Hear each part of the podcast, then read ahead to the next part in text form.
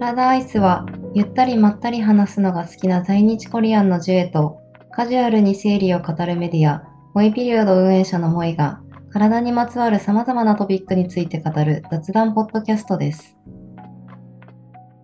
はい、お願いします。お願いします。前にジュエちゃんがこう松エクしてるよっていう話をあ聞いたのをなんか思い出してあ、こんな回ですよね。そうそうそうそうでなんかちょっとさもうちょっとまあその時はあのしてるんだみたいなあのまつげの話の方に行ったんだけどうんうん。今もしてるの？話聞きたいなと思ってなんか、今、あ、今はしてなくって、っていうのも、なんかやり続けると、なんだろうな、やっぱまつげに負担がかかるっていうか、ちょっとなんか、まあ、痒くなっちゃったりとか、すごい抜けたりとかもあって、うんえパーマみたいなことなの？髪の毛でいうところのパーマみたいな感じでなんか取れたらまたしに行くみたいなそういうことなの？そうです、そうです、その、まあなんかまつげに、この、まあ、エクステをこうつけてって、だいたい。1ヶ月は持たないんですよね。やっぱ一本一本取れちゃってくるから、少なくなったらなんか足しに行くみたいな感じが多分基本なんですけど、植毛じゃないけど まあ植え付けるわけではないんだよね。つけるんだよね。つけまつげみたいな感じ。そうです。つけまつげって数ミリ単位でちょっとずつつけるやつとかありますけど、まつエクは本当に一本のこのカールした、なんだろう、偽物のまつげっていうか、あれをうん。一本この自分のまつげになんかつけていく感じなんか伝わるかな。うん。うんうん。なんかなんとなくね。あでもね本当私なんかそのこの間の会話とかも踏まえてさなんか本当に目周り 目周りっていうか目周りのなんか毛に対してのケアみたいなのがすごいおろそかなんだなっていうのをすごい思ってだからもう本当なんか松エクっていう言葉を知らない人に対して話してもらうぐらいな感じでいいと思うんだけどえーそうそうそう。なんか本当に一本一本をまつげ一本一本につけていくっていう感じですね。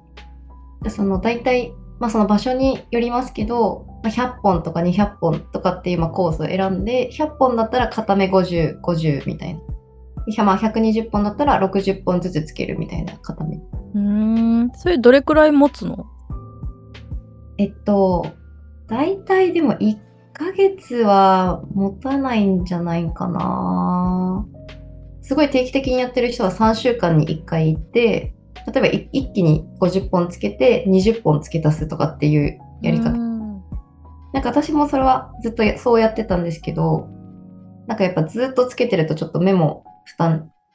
なんか最終的にはちょっと自分で取っちゃう。本当は多分ダメだと思うんだけど、ああもう抜いちゃうじゃなきゃもう取って自分のあのまつげだけに戻すみたいなことだよね。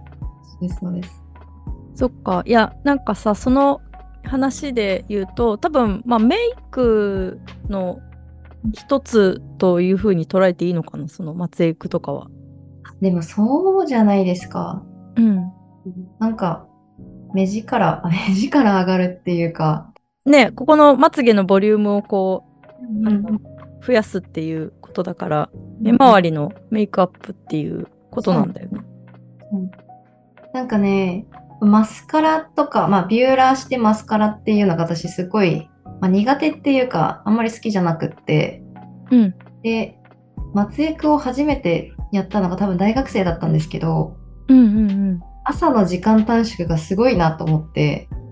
ああまあその何ビューラーしてマスカラするっていうところの時間短縮がもうしそれをしないってことなのい一気に一気にそれがその作業がなくなりますっていう。し、もう言ってしまえば本当にベースメイクして、アイブロウして、それだけでもなんか別にちゃんちゃんと見えるって言ったらおかしいけど、ちゃんとメイクしなくても、なんかそれなりな身だしなみが整うから、うんうんうん。なんか本当にね、松江区やってる時は、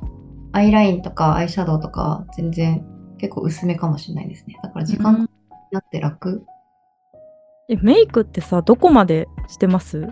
どこまでっていうのは例えばそのまあうんベースメイクしてえっとなんだっけ？ファンデーションしてとかコンシーラーしてとかそのそれこそ目周りだったら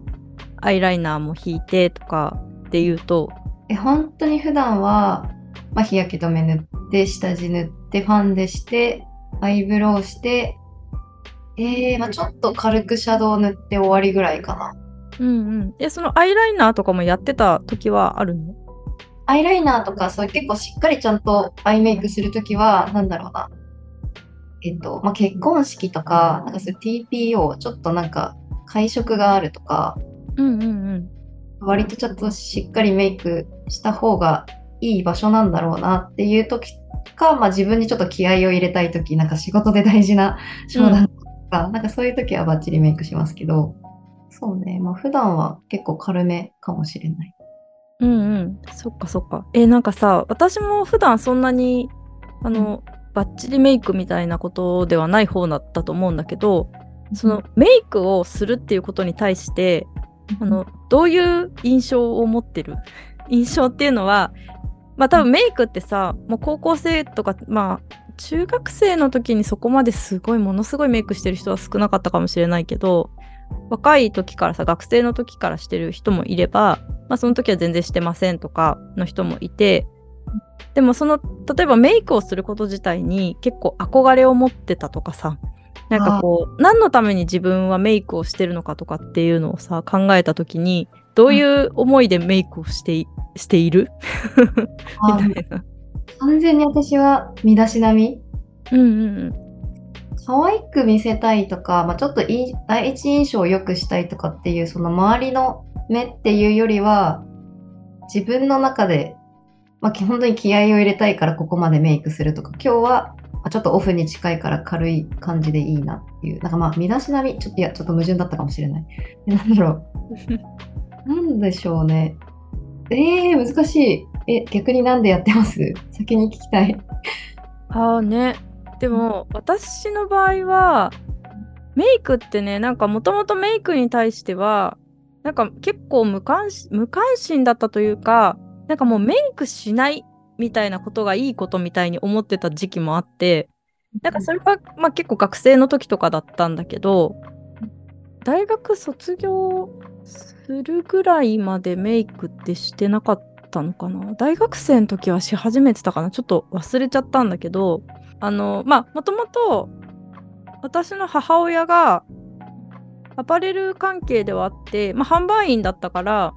あの、服をきちんとこう着てって、メイクをしてっていう感じでは行くんだけど、なんかメイクは最低限しかしてなかったの。なんかもちろん、あの、ファンデーション塗って、なんか紅塗って、あの、まつげ整えてマスカラ塗ってみたいなのはやってたんだけど、なんかその上にさらにもうすごいこうね、例えばいろんなメイクセットを持ってて、なんか化粧バッチリで行くみたいなタイプではなくて、さっさっさって言って、もう行くみたいな感じだったっていうのを見てたっていうのもなんかすごいあんのかなと思うんだけど、なんかこうシンプルメイクみたいなのがいいみたいにふうに思ってたところと、あとなんでだろうね、なんか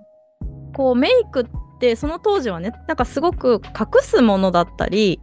なんかこう全然違う顔になるものとか、こう自分をよく見せるためのものみたいなのがあって、で、例えばそれでメイクを取っちゃったら、なんか全然違う人になるみたいなギャップがあるみたいな話とかがなんかあって、で、それが私はなんかこう素のままの自分でいたいわいつもみたいなことを多分思ってて、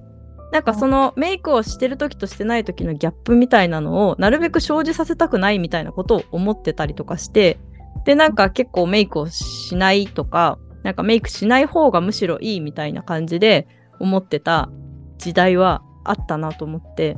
で、そっから、まあなんだろうね、働き始めてからなのか、別になんか何かに強制されたわけではないんだけど、忘れちゃったな。メイクをし始めたきっかけは 忘れてしまったんだけど、なんかこう、最近は、ちょっとその心境がね、変わって、まあだからなんかこう、ジュエちゃんのこう、松江くんの話とか、ちょっとメイクの話気になったんだけど、なんかすごく、メイクをするっていうことが楽しさに変わってる感じがあって、それも洋服と一緒なのかもしれないけど、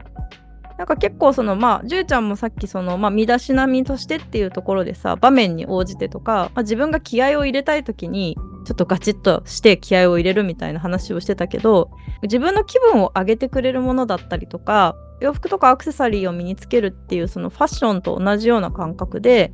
なんかすごくその時の自分の気分だったりその時の自分をこう表現するものだったりとかなんかそういう意味合いがすごくなんか強いく感じるように最近なっててだからなんか今はそんなにたくさんのこうバリエーションのコスメアイテムを持ってるわけではないんだけどなんかちょっとそっちに興味が湧いてきたみたいな。あ、ありがとうございます。なんか全部言語化してくれた。うん、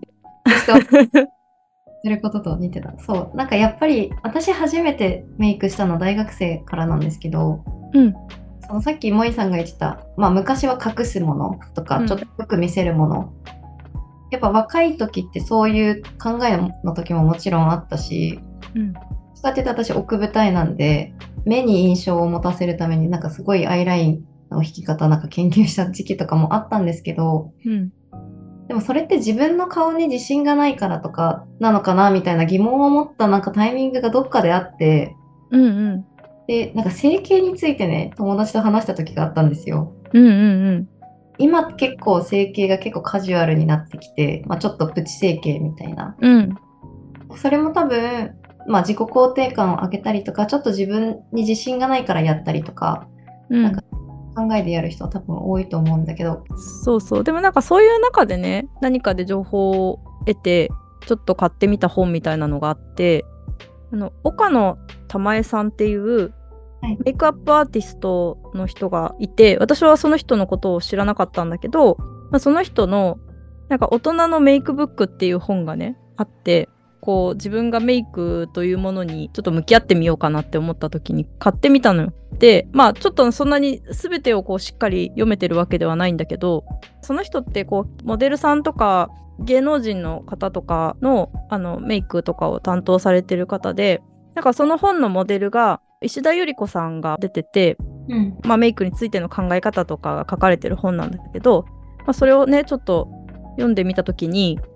なんか3種類ぐらいこうそのメイクのバリエーションみたいなのが出てきて、まあ、要するに例えばちょっと華やかなシーンと仕事でビシッとこう決めたい時と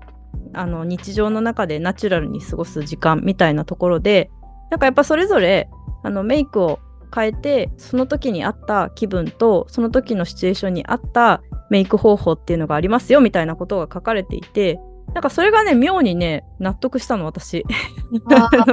確かにそうかも。うんうん。うん。多分、なんていうのかな、よく見せるとかっていうことよりも、まあ、その服をその時のあの状況に応じて選んだりとか、一緒に過ごす人に対してとか、まあ、一緒にそこで過ごす空間に応じて変えるっていうことと、なんか同じことで、なんだろうな、まあ、もちろん全然メイクしないっていうことも選択肢としてはあっていいとは思うんだけど、そういうことで、なんかそこにいる自分の気持ちを上げられるものであるのなら、なんかすごくいいなっていう風に、ストンと入ってきたみたいなところがあって、うん。うんそうね。確かに、まあ、その華やかなシーンと、ちょっとビジネスでかっちりしたいシーンと、まあ、普段っていうふうに言われれば、確かに自分もそうかもしれないって思った。うん。メイク道具ってなんかこだわりあったりします？その一個一個の。あー、いや、まだない。まあ正直。まあそれって例えばハケとかそういうことだよね。そうそうそうチークブ。ラシみたいなのとか。うんうん。全然道具じゃなくても、なんだろうな、好きなメーカー、ブランド、うんうんうん。ああ、私でも3のは使ってるかな。3ってなんかすごい自然派なイメージが勝手にあるんですあけど、そうそうそうそう。そう、そこのやつを使ってる。アイシャドウとか、あの、ファンデとかはまた違うところのを使ってるんだけど、シャドウとかマスカラとか、なんか目周りのものはそこを使ってるかな。まあ、たまにちょっと別なところ試したりするけどうん、なんかね、私カラーマスカラが結構好きで、なんかそのいろんなカラーのバリエーションがあるブランドのものを選ぶっていうのはあるかも。ああ、確かに萌さんなんかカラーマスカラのイメージあります。うん。そう。そうそうそう。でもさっきのそのシーンに応じてなんかメイクを変えるっていうのが、まあ、例えばその華やかなシーンにはこういうメイク、仕事としてなんかビシッとしたい時はこういうメイク、普段自然体でいる時はこういうメイクみたいなことも多分そこの本に書かれているのはまあ一つの提案だったり、その人がおすすめするなんかこういう形みたいなのがあるから、あなんかみんながさやっぱり同じメイクしてても結構つまんないじゃないっていうふうにも思ったりするわけ。みんながしてる感じのメイクをしてるんだけどさ私も多分。でもちょっとこう遊び心を出したいとかさなんかこう自分はこういう風にこう例えばこの服を着るからっていうのと同じように私はこれをこういう風に使いたいとかこういうシーンだからこそこういうメイクをしたいみたいななんかそういう風に楽しめる方がまあ私は楽しんでメイクができるかなっていうのはあるかな。型にはまりたくないみたいなのはあるのかもしれない。なんかまあモチベーションの一個って感じですよね。うんうんうん。そうそうそう。そうなの。で、あとね、なんかその本に書いてあって、まあ本当に確かにそうだなって思うのは、あの、結構さ、まあ石田ゆり子さんがモデルさんとしてその本に登場してるから、まあ基本的にはすごい若いモデルさんじゃないんだけど、やっぱりある程度年を重ねた時のメイクって、若作りをするっていうか、若い頃に戻るためのメイクじゃなくて、まあ、その年齢に合ったあの対処法というか年齢に合ったやり方でやるっていうことが結構大事みたいなところは書かれてて、うん。まあそれは一つそうだなって思ってるところはあるかな。私もなんかそのメイクに対してのネガティブなイメージみたいなの一つはなんか若く見せるとか綺麗に見せるとかなんかそういう意識が働いてるとなんかすごくこう自分にとってはなんか抵抗感みたいなのがあってなんかそういう風に見せてるって思われたくないみたいな気持ちっていうのがすごい強くあったし、まあ、今も多分ちょっとあるんだと思う。だから、うん、なんか元気そうに見えるとかさこう年を重ねると肌が疲れがちになっちゃったりとかちょっと無理するとさすぐ疲れた顔になっちゃうとかそういうのはあるからなんか元気でいるとかね血色よく見せたいとかっていうのはなんかあるんだけどまあだからそことその若作りするっていうのの違いは私はもしかしたらあんまりはっきりは分かってないかもしれないんだけどなんかでも明確な違いがあるような気がしてて。あ確かに。なんかそれってわかんないですけどやっぱり女性は若い方がいいみたいな、まあ、なんか、うんうんなんかそういうなんか考え方から来てるのかなと思って。でも、うん年相の美しさみたいなものっていやあるなと思うんですよね。やっぱ20代に適したメイク30代に適したメイク40代に50代にっていうのがあると思うから多分その時の自分をいかに、まあ、生き生きに過ごすためのものなのかみたいなそういう感じではありたいなって思いますね。うんうんうん。いや、うんでもそうだよね。いや、若いっていうことがいいっていう、そういうところに対する抵抗感みたいなのももしかしたらあったのかもしれないし、でも逆にね、なんか、じゃあ10代とか20代だから、もうメイクなんかしなくていいんじゃないの？みたいなところもあんまり思わなくて、でも結構私がその若い時とか、なんか結構さ、あの年配の人とかに、もうなんかそんなに若くて肌も綺麗なんだから化粧なんかしなくていいのよみたいなことを言われたりとかしたことも結構あって、まあ、その時はまあそうなのかなみたいな感じぐらいしか思ってなかったんだけど、まあ、今思えば、まあ、別にそれはその時のその年齢のファッションだったりなんかその人がこう表現したいやり方だったり楽しみ方とかもあるしまあ似合うやり方で楽しめるメイクがあるんだったらそれはなんかどんどんやればいいんじゃないのって思ったりはするかな。うんうん、確かに確かに。そうかも。うん、そう。なんかよく見せるためにするっていうよりは本当になんか、まあ、モチベーションっていううんので、うんうんネガティブな感情で隠したいとか、なんかいや自分の顔が嫌だからみたいな考えよりは、これをベースに、自分の顔をベースに足すみたいな感じで考えてるかもしれない。うんなんかそそういう意味で私結構シュウエムラ好きなんですけど、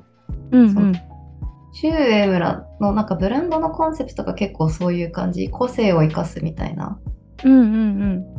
えシュウ上村ってどういうブランドだっけ？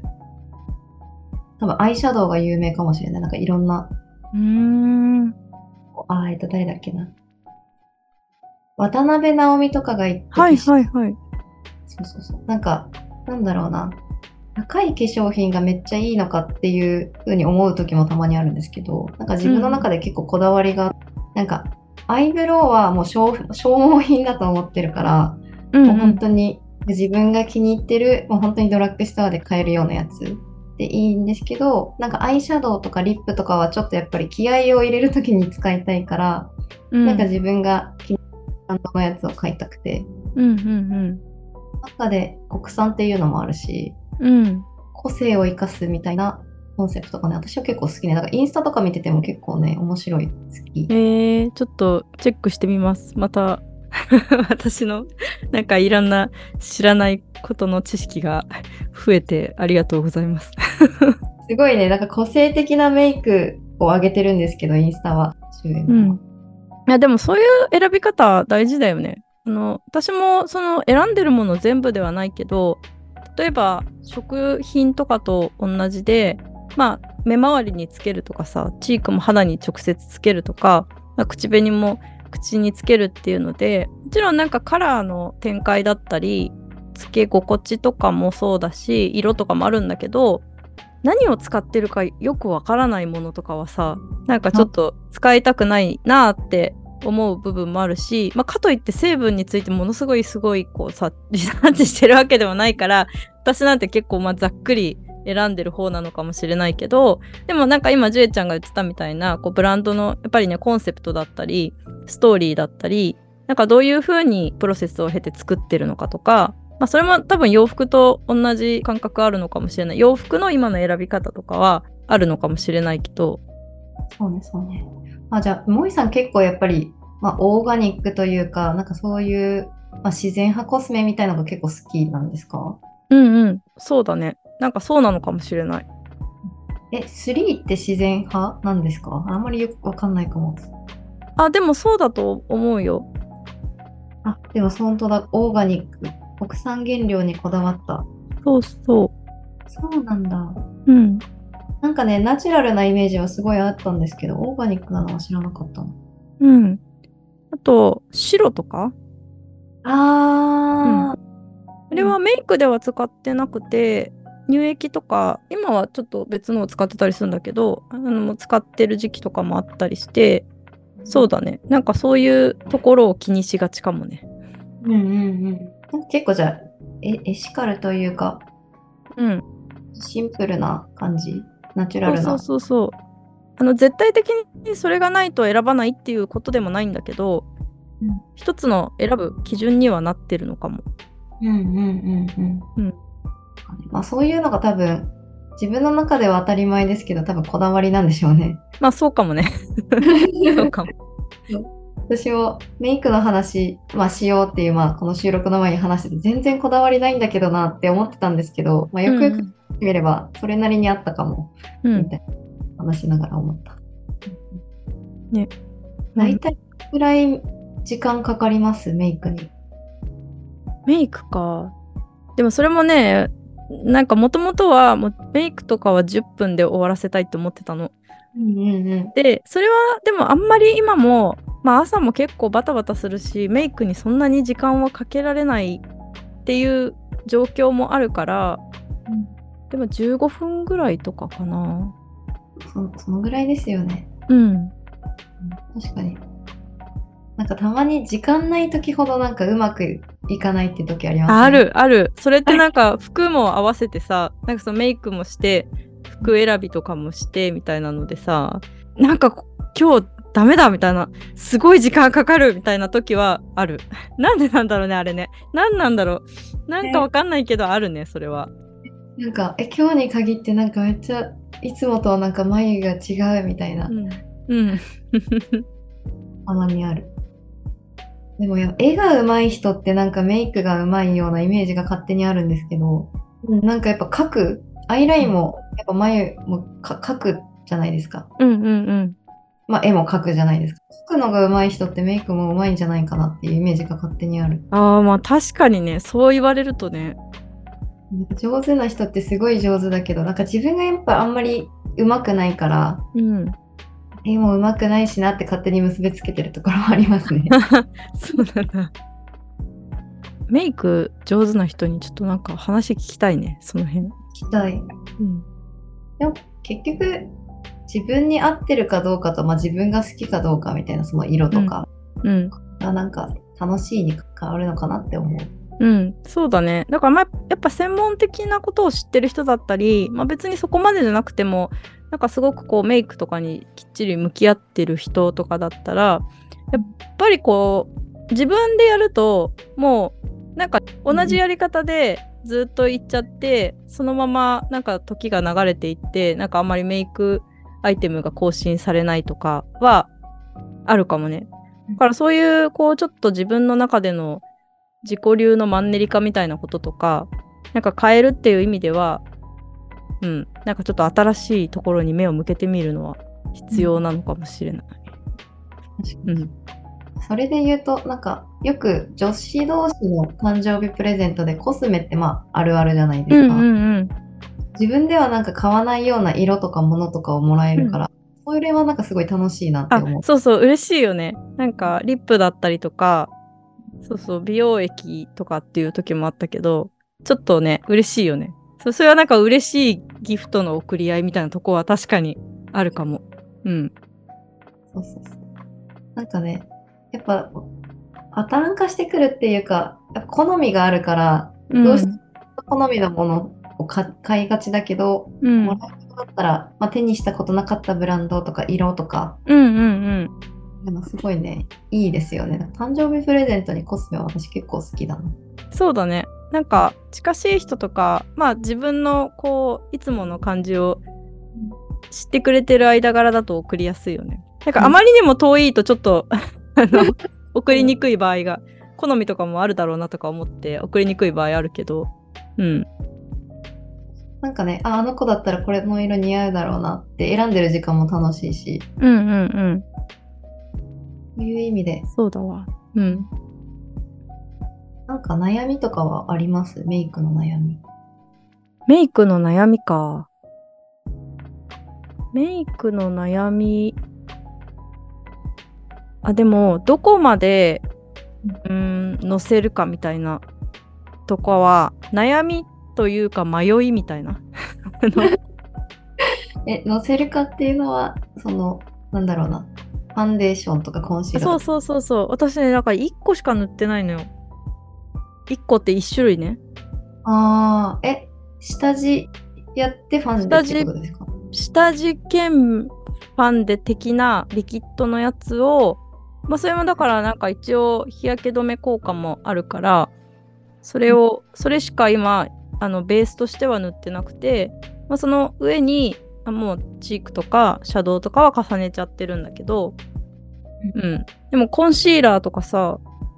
まあ、ちょっとこうあの疲れ隠しみたいなとことかさ、まあ、シミとか気になったらまあなんかねあのシミとかもそういうので隠すとかはあると思うんだけどそうね。なんか今のところはそれでやってるんだけどただなんか結構私粉っぽいのをのせたりとかするとあの乾燥したりとかした時だったり夏とか特になんかメイク崩れの方がすごい気になっちゃって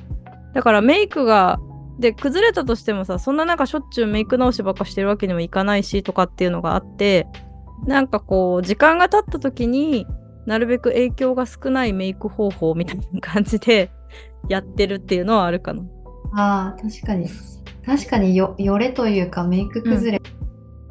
なんか、多分自分の肌に合ってる合ってない問題もあるだろうし、うん肌の状態もあるだろうし、うん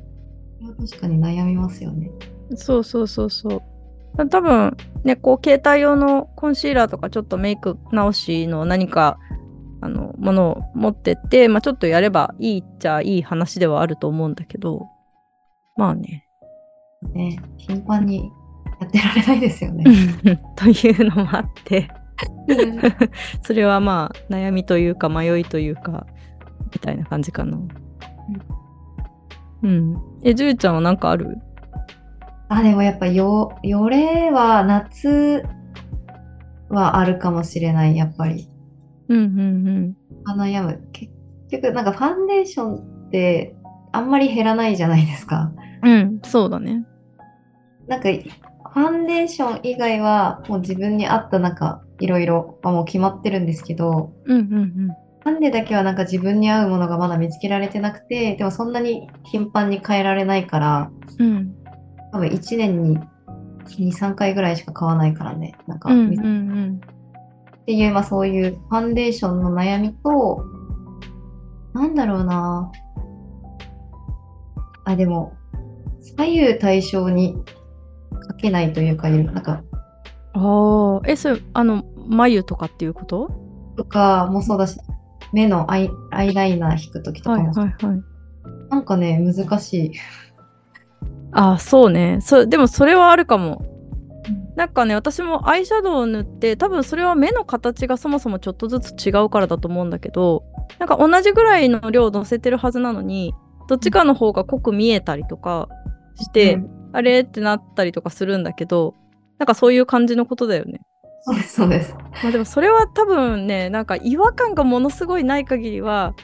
多分本当の意味で左右対称にするのは難しいんじゃない？やっぱそうですよね。うん。多分笑ったりとかさその人の癖によって左右の顔の形というかパーツの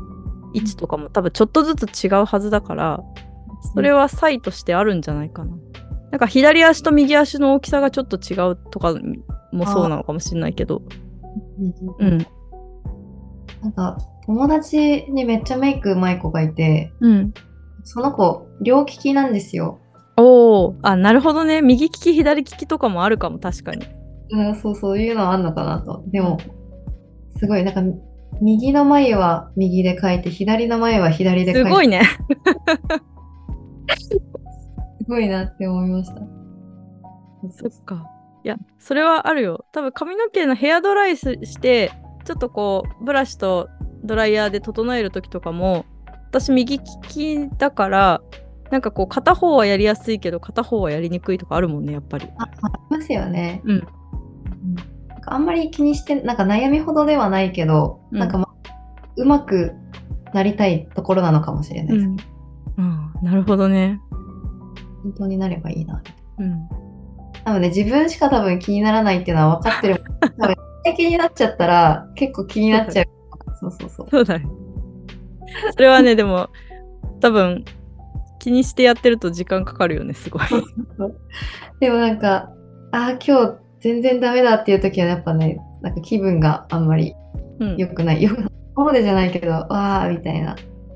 そういうちょっとモチベーションにつながるかもしれない。うん。なんか、そうだね。いろいろあるね、メイク話。やっぱ気にしてるところが違うね、なんか本当に。確かに。